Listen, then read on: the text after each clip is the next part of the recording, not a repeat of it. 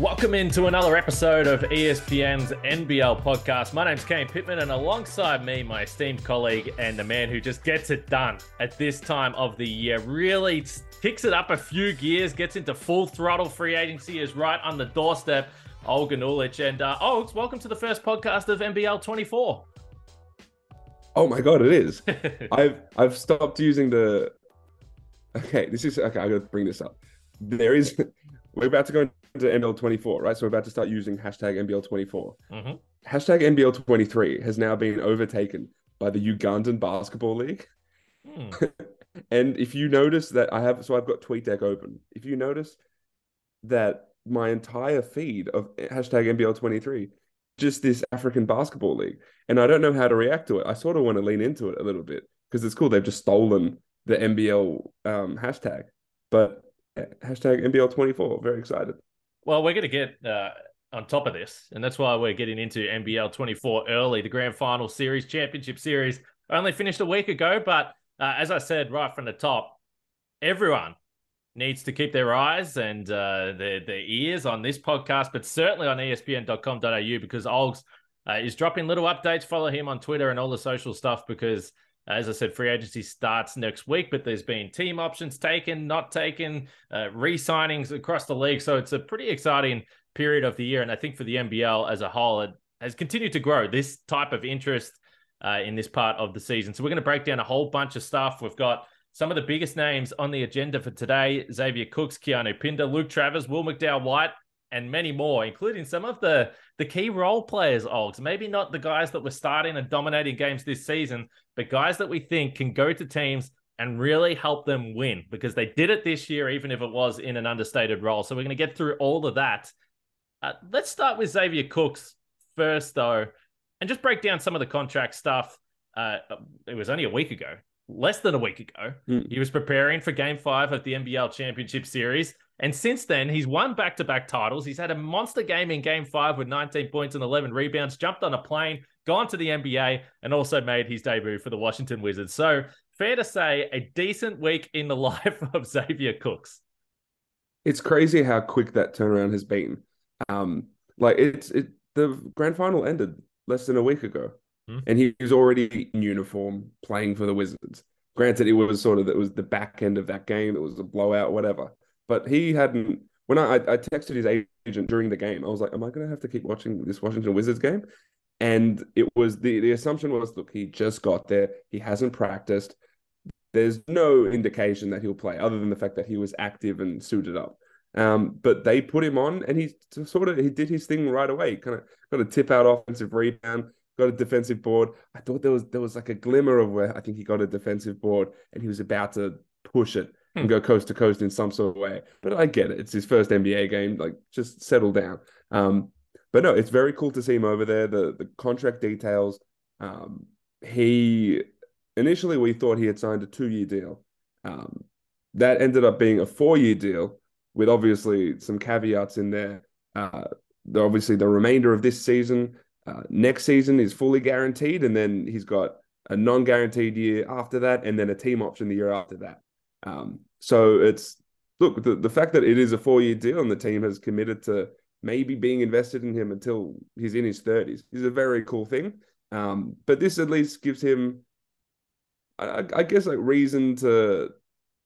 It, it gives them reason to kind of look at him a little bit more closely. You know, you know, if he has a good season next season, then it's all right, cool. We have, we got to figure out whether we're going to guarantee him for that third year and, and then the team option too. So this was a, a really solid outcome. He was always looking for that multi year. And so this was always, this is probably best case scenario as far as his contract goes. Yeah, I was watching this Washington game myself, and I was just praying for the blowout. I'm like, let's just have this a blowout because we might get some Xavier Cooks time at the back end of this game. Because obviously, coming straight off the plane, you don't think that he's going to get out there uh, and play big minutes. But the one thing we should say is the Wizards have had a pretty rough week, and they're now 32 and 39. They're 12th in the East, so we might see in the back end of the season some real opportunity for him to play. As far as the deal goes, just a little bit of context around this because, as you said, next year 2023 24 being fully guaranteed is a big deal. And it doesn't always happen that way. We'll see guys from all around the NBA and they will get these multi year deals uh, at the back end of the season. That's generally the way the teams like to do it because if they're bringing someone in for the back end of the season, it gives them a little bit of control that if they see something that they like, they get them for cheap next season. But it isn't always fully guaranteed. Jock Landale is a good example of that. He had to play this season with Phoenix and get to a guarantee date in January. It was in early January. So up until that date in January, uh, there's a little bit of anxiety around am I going to be kept yep. around? It costs the team nothing to cut me. So uh, for Xavier Cooks, that is really cool. And then for the Wizards, it's actually pretty smart because they've got a mature guy who is is ready made and can play. And if he does turn out to be a really good player, they've got him for very very cheap dollars uh, moving forward for multiple years. so uh, I think smart business by everyone, and obviously exciting for for Xavier. Yeah, and I I, I said this to you off air. It, it feels just like a rookie deal. Yeah. Um, which and and it's the sort of you get the player gets some level of security and the team gets a good level of control, I guess. And if Xavier Cooks ends up being a really quality NBA player, which there's reason to think he could, then it's nice for that team to have, you know, that their the ability just to make decisions on their own terms and that sort of thing. Um, this was, I think, this was as mutually beneficial a deal as as it can get because they didn't need to give a, a fully guarantee for that second year. You know, it's like you said, it's almost always a partial guarantee on their second year. So I think it's an absolute win-win. Now, some very, very sharp business from all parties concerned there. But what it does do for the Sydney Kings, and uh, you know this as well as anyone, you've been up there, you've been in and around the, the movers and shakers with the Sydney Kings. Uh, but I remember catching up with them months ago, and they were uh, sinking their teeth into it when I was talking to Luke Longley for a story I did months ago. He, they, he said that they were already planning for what uh, is going to come next. We understand that's the case. But if you take away the key cog from this team, and we can get to the import stuff, but Xavier Cooks was the engine and he was the key piece for this team for stylistically uh, what they tried to do uh, on this roster. And obviously, it worked out pretty well with back to back titles. Uh, what are you hearing about the Sydney Kings and how they're going to approach this? And then we'll get into why or why not potentially some of the bigger names could fit in that, uh, what they have used as the prime local slot uh, over the last couple seasons. So the Kings are in a, a really unique situation where they practically have their entire bench locked up, and so they have, they've had this bench for a few years now, and that's helped them win back to back titles, and so that's locked in. So for them, it's practically just retooling their entire starting lineup effectively. Um, that's what this free agency is for them. Um, there is there's there are pros and cons to losing Xavier Cooks. The obvious con is you're losing arguably the best player in the league, the guy who you know that if you build around him, uh, it is demonstrated that you can win a title. They went back to back titles. Very cool. The the pros are that that's a lot of money in the books. That you know you could that Xavier Cooks money you could split that up, split that in two and get two all NBL level imports. Right. So that's one of the pros you get from that. The other is you don't have to build around Xavier Cooks now. Um, part of this past off season was all right. We have Zave there. What do we do? All right, we need that. That five man has to be a stretch five. That's sort of like a non-negotiable when you have Xavier Cooks in that lineup, especially if you're going to get someone like Justin Simon. Um, and so now they don't have to do that. Now it's it's a blank slate that Chris Pongrass in that front office can can you know start to go through all the free agents available, figure out how they want to play, like how they want to exist, and sort of just start anew. Um, it is there is something unique about building around a non-shooter. It's it's a really weird thing you have to do. I think that I assume that the Bucks had to go through this when Giannis wasn't the the confident shooter that he is now. I guess where you have to build around that. You have to take Giannis for what he is, which was you know the best player in the league, and you know you can build an awesome team around that. That's sort of what the Sydney Kings had to do with Xavier Cooks, um, and so that's something that they don't have to do anymore. They get to just figure out okay who's the best one two three four five and just and just go from there all right so let me preface this before i outrage any fans across the nbl if it was up to me and i had some sort of pull or sway on what these big name free agents do in the off season i would say in a perfect world if all things were even i want to see pinder back in cairns. I want to see mcdowell white back in new zealand because I, I, like what those two teams did, and I want those teams to have a chance to really go again and and, and run it back and see if they can contend for a title again in uh, NBL 24. Pinder though, there's a butt coming. Well, I, I'm just, but I also am realistic about this, and I understand that Melbourne and Sydney and Perth, these teams are going to be trying to get these guys. So, Pinder in Sydney, so many people have made uh, the the easy, or they've tried to piece it together and say, okay, well, uh, let's Sydney just go get Pinder. You'll you'll have one of the better locals uh, in the league again. Uh, what do you think is trending with the Pinder situation and Cairns and uh, or perhaps elsewhere? So let's like let's knock two things out of the park. Uh Keanu Pinder is not Xavier Cooks. Uh, it is not a like. There is no like for like replacement there. Yes. Uh, Cooks is a different level. Uh, so that's that. Um, the other thing is there's there's a sense that the Kings maybe don't want to run it back with two non-shooters on the floor. Mm-hmm. Um, and so if they do get Justin Lyman, which I'm told there is some mutual interest there, then do you get a Keanu Pinder who, granted, has been shooting it well in his two games in the ACB so far, but was effectively a non-shooter this past season in the NBL. Like, do you want two non-shooters again? Is that something that you want your team to go through? Um, so like that's one part of it. The other part is, yeah, he is one of the elite locals uh, on the market, and so it, it would it would be irresponsible to not take a stab at him if you can go and get him. Uh, with Pinder, he is, you know, he's played two games in the ACB for Fuenlabrada. They've been really good so far, and I wonder if that there's a sense that that is almost like a trial for the rest of Europe, right? Australia has seen him, and so you know we have an idea of what his game is. But now all of Europe gets to see him, and so if he plays well at Fuenlabrada, he might get a big money offer from, let's say, it's a Real Madrid or a Barcelona or, or one of these high level Euro teams that can outprice an NBL team. And so it, it wouldn't.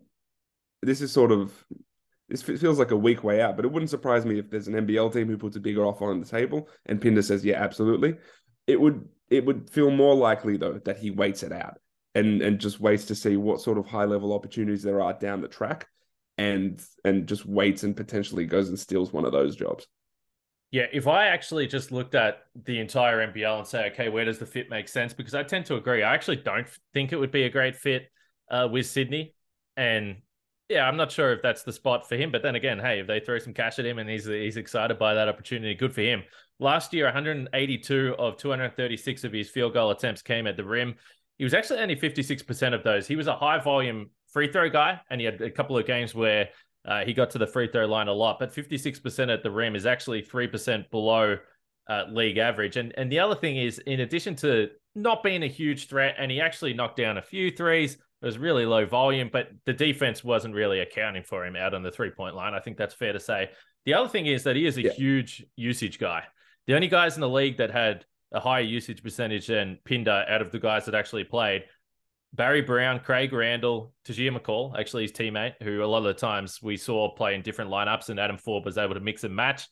Uh, Milton Doyle, Rajon Tucker, Bryce Cotton, Mitch Creek, Tyler Harvey, and then Rashard Kelly. So you're talking about very, very different yeah. style of players. So to bring Pinder into the Kings, we've seen him have success that when he's playing, he's dominating the ball. He's he's trying to play that bully ball and get to the rim and be a physical presence. I'm not sure that that's exactly the way the Kings play. So I don't know if that's a fit. So I think he if he stays in the NBL, the two options that make sense, forget the money, forget the offers, but the two situations that just make sense to me would be stay in Cairns or go to Perth. Perth has wanted a big man. They've wanted someone that can they can really lock down that five spot that they haven't had for a few years. Now, we've spoken about different guys Perth might look at with GAC and those types of things, but those are just the two options to me that that stand out in my head. I agree. Um, and and look, he, he's going to get offers from a bunch of places. Um, you know, it wouldn't surprise me if a team like let's say Illawarra gets in the mix. Um, mm-hmm. they're they're also one of those situations where do you put him next to Sam Froling? And is that something that is sustainable over a season, having effectively two non shooters on the floor at the same time? Um, at the very least, you know, you're winning every rebound battle. And Keanu is, was a really switchy big. And so you can, there are some really versatile, versatile lineups you can play with Pinder in the lineup. But I agree. Perth makes sense as far as uh, that opening for a, a defensive sort of athletic big. They definitely need something like that. I'm told that they're probably leaning toward getting an import in that spot. Um, but if Pinder's available, and and this is a conversation we'll have as this podcast goes on. As far as you know, do you get an import who is obviously elite over a, a local player who is elite? And there are obviously contract machinations there that make one uh, more palatable than the other. Um, yeah, outside of Perth, it's a weird. There's Pinder's a weird fit for a lot of teams just because of his skill set. He's clearly he was clearly elite this season, but it's it's a it's not a, he's not a guy that you can just plug and play. I feel like in order for him to be that effective, you have to put some effort into you know, um, you know, kind of drawing that production out of him. Yeah, I don't think he's in terms of guys that play the five spot. There are guys like Pardon who didn't have a major role in the offense, but can be a guy that hits the offensive glass, finishes lobs.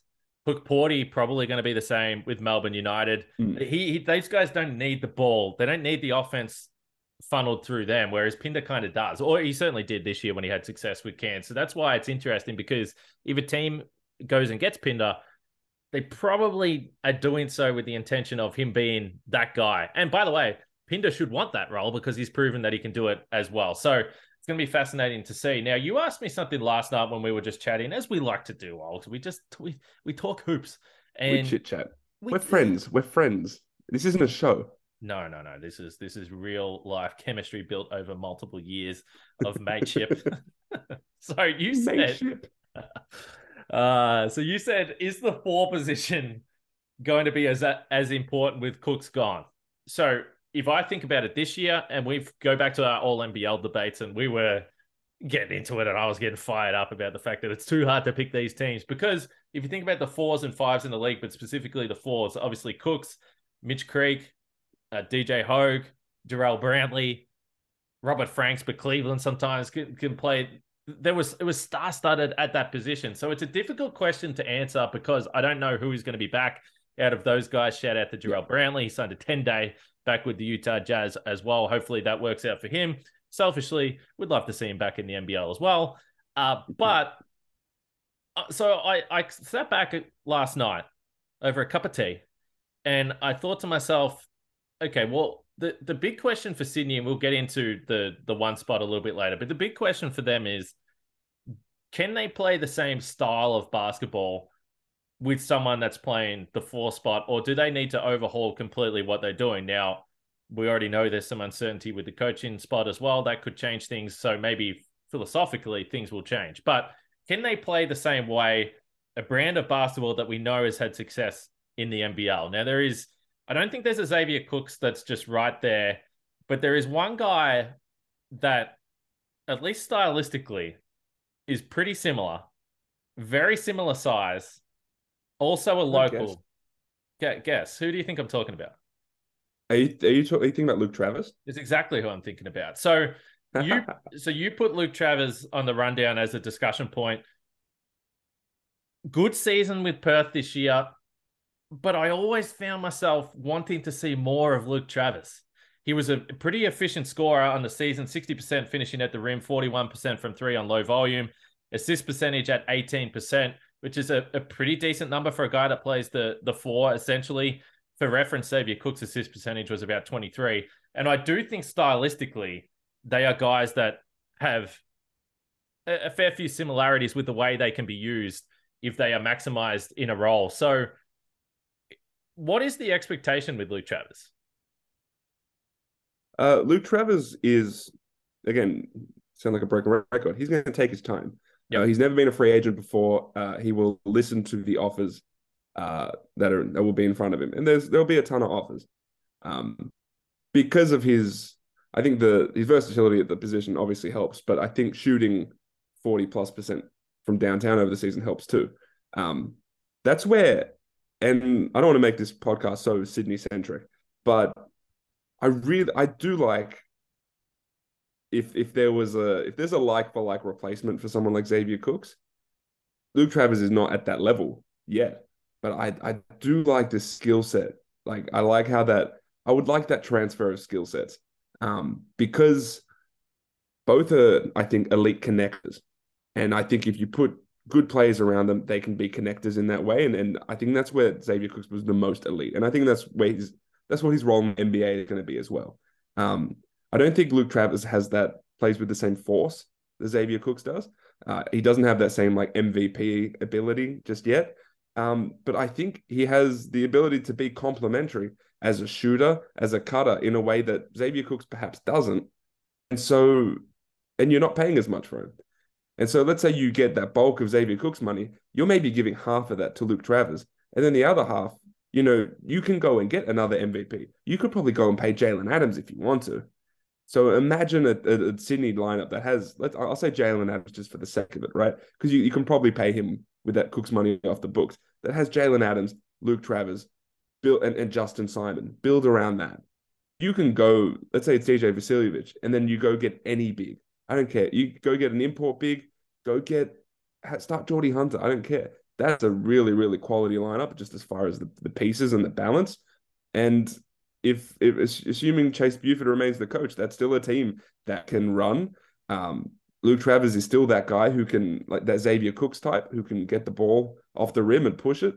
Or if it's not Chase Buford, that's still a really balanced lineup with it with that can basically play four out and would have an elite player at the point and then someone like Luke Travers at the four who can beat the X Factor too. I I would like the fit. Whether it's whether they think he's ready to kind of take that next step up in his career and you know, be closer to being the guy as opposed to in Perth where he was like almost a six man. I don't know, but I, I like the I like the kind of swap as far as the skill sets go. Yeah, I, I mean, and obviously significantly younger, so the direct comparison it's just more purely stylistically. Now, uh, as you mm. said, a lot of this has been Sydney focused because of the fact that you, know, you lose the, the league MVP. Hey, we're going to talk about it a little bit, but let's try and cater to some of our other fans around here. And uh, the Perth Wildcats fans are outraged right now, even that that discussion. So I, I, think part of the problem was that for Perth, and I've said this many times. I mean, I, I just I don't know personally if I'm and New Zealand did it and it worked very well, but the the import big pairing of Manek and Thomas, I, I think part of the problem was that that made that having those two guys and understanding that if you're going to invest in the two imports, you want them to play big minutes I think that hurt Luke Travers. So if I'm Luke Travers, I'm saying I'm signing to a place that is going to play me a major role and I'm going to have an opportunity to really develop and not play these sporadic minutes and not be in weird lineups where we don't have any defense at the five spot. So is is it a, is it a chance that he returns to Perth and they shuffle the decks a little bit to to get him uh, more to the forefront? What's your sense there? There is a chance. And from everything I've been told up until this point, the conversations have been fairly positive between Travers and the Wildcats. So it wouldn't surprise me one bit if he returns. Um, but I, I completely agree with what you're saying. If let's say they have a desire to bring Brady Manek back or an import in that position, then if you're Luke Travers, that's that's a legitimate thing to think about. Which mm-hmm. is, I am 21. Uh, it would be great for me to, you know, have that type elite season, which then can propel me to join the Cleveland Cavaliers, who drafted me two years ago. That would be a nice thing to be a part of. And so, whether that's with, I'm trying to think of teams that have openings at that four spot, whether that's a Melbourne, right, where you can slot into that lineup, you play with an elite shooter like Goulding, an elite kind of uh, vertical lob threat like Hukporti, and if they go and get Marcus Lee or whomever, you know, at least you can be slot into a starting lineup somewhere and and show what you can do on a consistent basis. Whereas he didn't really get that in Perth this season. And unless they're willing to commit to doing that for him, then you understand if he wants to pot- potentially play elsewhere. Um, if I were him, I'm 21. He was supposed to take that leap this season. He took a leap in some areas, but he just didn't take the extent of the leap that we thought he would. Um, if I'm him, I want to go somewhere where I am put in the best position to take that leap.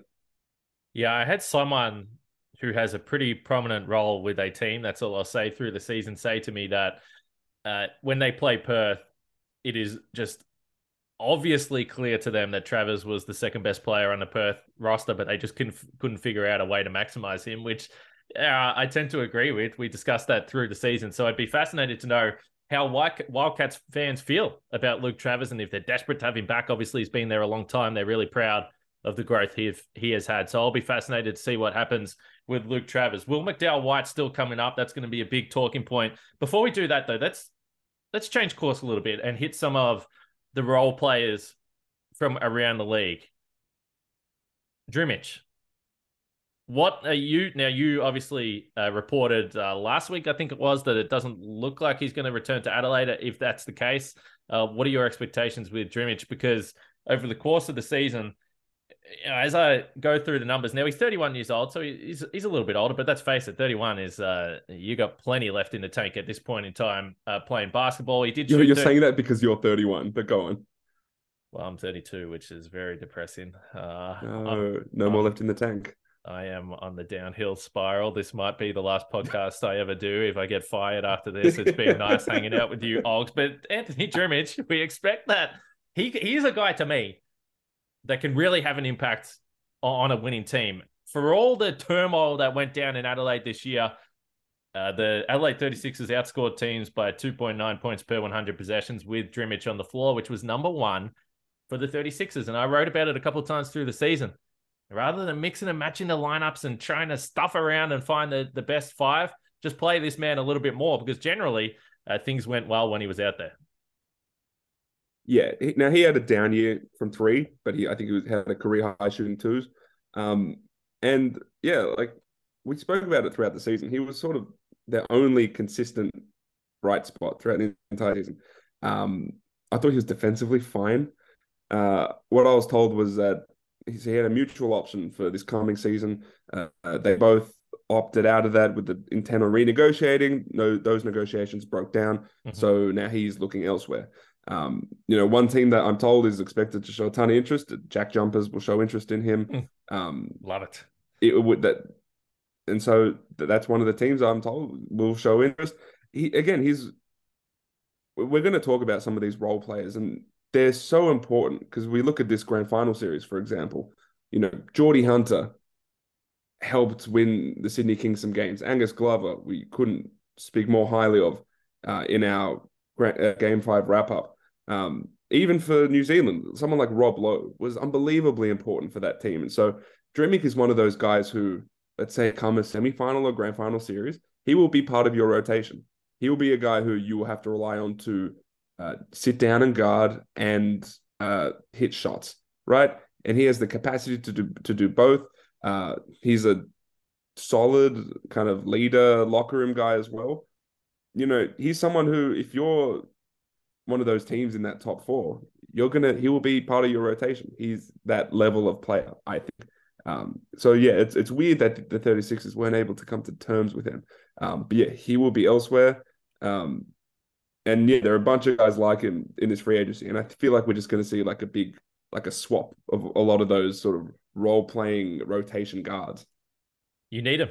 You need those local guys coming off the bench that can really help. Isaac White is an interesting one. Came to the Jack Jumpers as an injury replacement at the start of the season. Now this guy is this guy is Jack Jumpers. I actually want to see him stay there, and I don't know how it's going to work out or what might happen with him.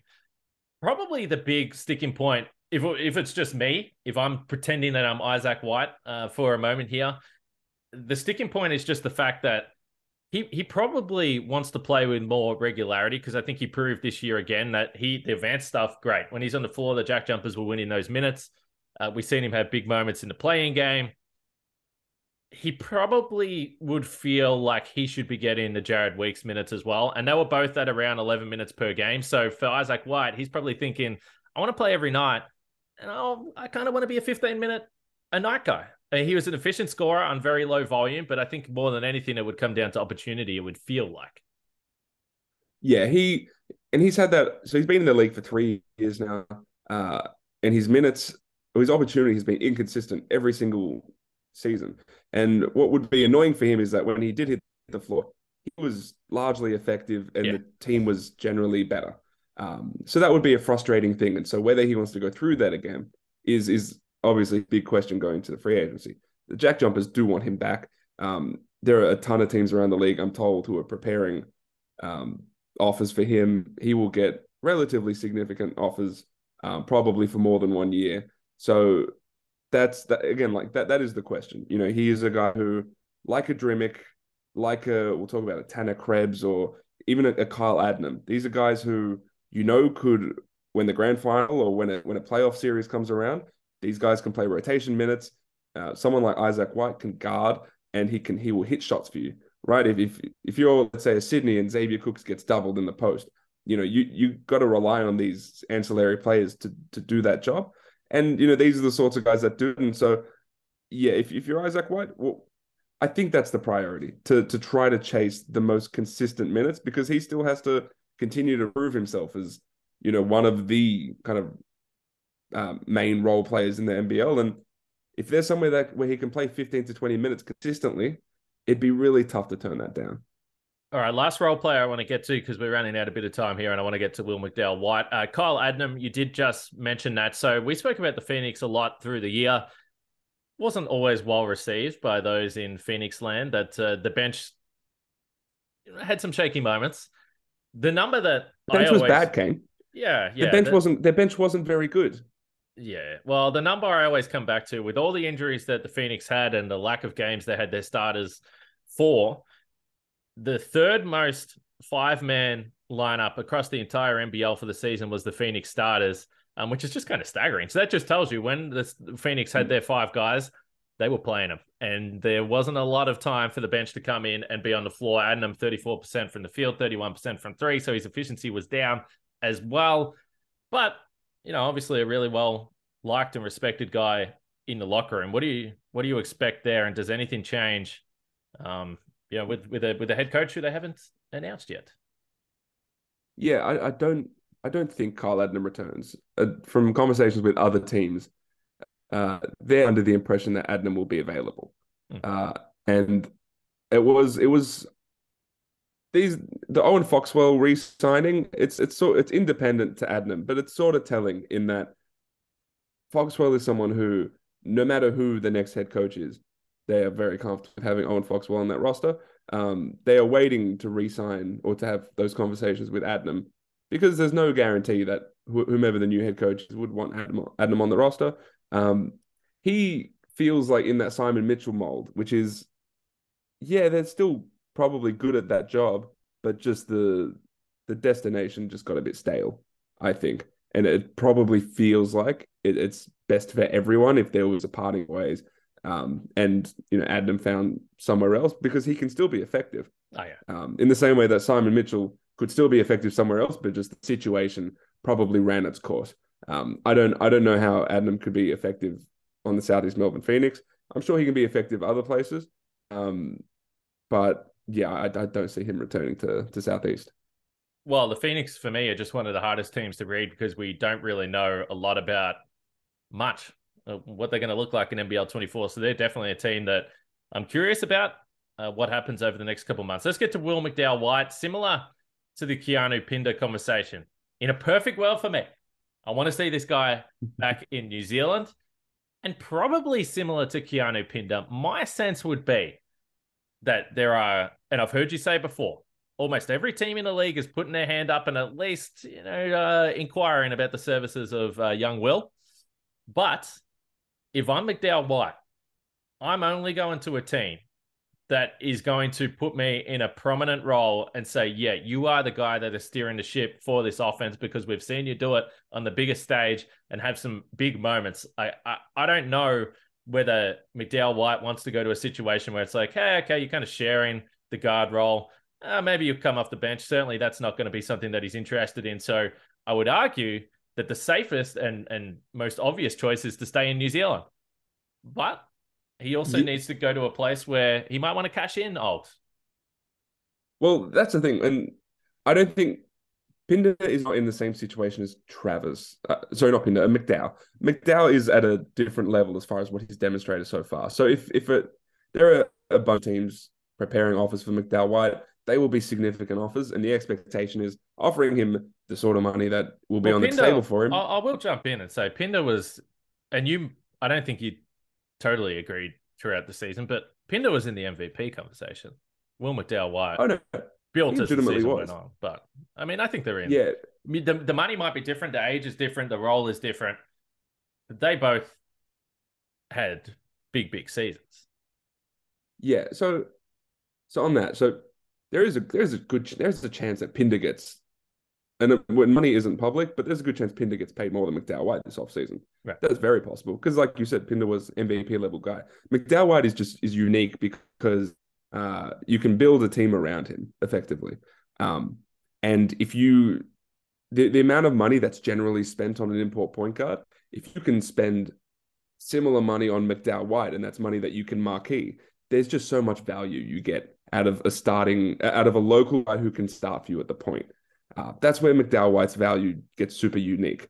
Um, I, I, think wherever he goes, and it very well could be New Zealand. I think they're in the driver's seat, to be honest. Mm-hmm. Um, but wherever he goes, they they uh, whomever runs that uh, team will put a team around him. They, the expectation would be okay, the ball is in your hands, go, right? And so that's that's one part of it. The other part is whether, and it's a conversation that some teams are having internally, which is is that what we want? So this grand final series, McDowell White versus Derrick Walton Jr. You know, who would you rather? Let's say come the grand final. Would you rather your elite point, your elite import point guard, or would you rather a McDowell White, um, who, to be honest, he wasn't. McDowell White averaged 10, 5, and 5 over the course of the season on sub 30% three point shooting, right? So a lot of this is there's a lot of recency bias here as far as him doing really well against the drops coverage, and he did extremely well. Uh, and the, and a ton of it is still looking at his ceiling because his ceiling is still so high. He's a six five, six six point guard who can come off on balls in an elite way. But there is a question on what would you rather? Would you rather pay McDowell White, marquee him, and build around that and have some flexibility through your roster, or get an import point guard, get a let's say a Bryce Cotton, more of a shooting, but a Bryce Cotton or a Jalen Adams or a Derrick Walton Jr. and build around that. And you know that you're probably going to have the best player in the floor at all times. Yeah, the Sydney matchup was interesting in the grand final because if you just go through the the shot profile for McDowell White, you mentioned the three point stuff.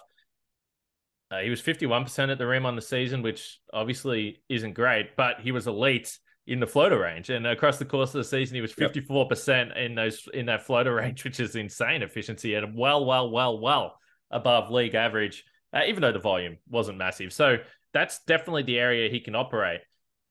If you're just straight up asking me, it, it depends on, on the talent you've got on the roster. So for the Breakers next year, they'll need to find a way, and I don't know how they do it because they obviously had a great mix and they were within a few minutes of winning a championship. So they might not feel like they need to change a lot of things, but we forecasted it before before the series even started, and we went through the numbers, the reasons why they didn't have the offensive options that not only could uh, get overcome the Kings, but maximize what McDowell White can do. Like if McDowell White is your guard, he's not necessarily a scoring guard, but he wants to facilitate, and then he can ask questions because he can score in the in between range. But McDowell White on a team with more offensive options that are happy to play off the ball which I'm not so sure Barry Brown was, then you're really cooking with gas. And that's where McDowell White can go to another level yet again as a as a pure point guard and that can dominate games. Yeah, I, I, I agree with that. But we also saw the way Derrick Walton Jr. took over down the stretch. Um, and we've seen that with point guards over the years. And I wonder if this league you know, we spoke about those power forwards and how important that position was this past season. I wonder if this league's about to go back to those elite point guards coming in. You know, I wonder whomever Brisbane signs is their elite point guard that they're chasing, assuming they don't get McDowell White. You know, that guy. Whoever, if, if Sydney again chooses to opt away from McDowell and gets an import, I, I wonder if it's these guys that are going to start to dominate the league again. And if that's the case, are you going to want one of those, or are you going to want to build around McDowell White, which feels sustainable over the course of a season. Um, but yeah, I don't know. I think it's a it's a question that teams are asking right now. And which direction do we want to go? Um, because obviously the the flexibility McDowell White gives you is also unique. You know, you that means that you can get an import in another spot. It means that you can marquee uh, that McDowell White contract, which means that he just costs way less on the cap. Whereas, you know, if if McDowell White costs two hundred thousand a cap, or you're going to pay four hundred thousand for an import, that's you get a lot of flexibility with McDowell White. But is that the is that the the best way to go and win a championship?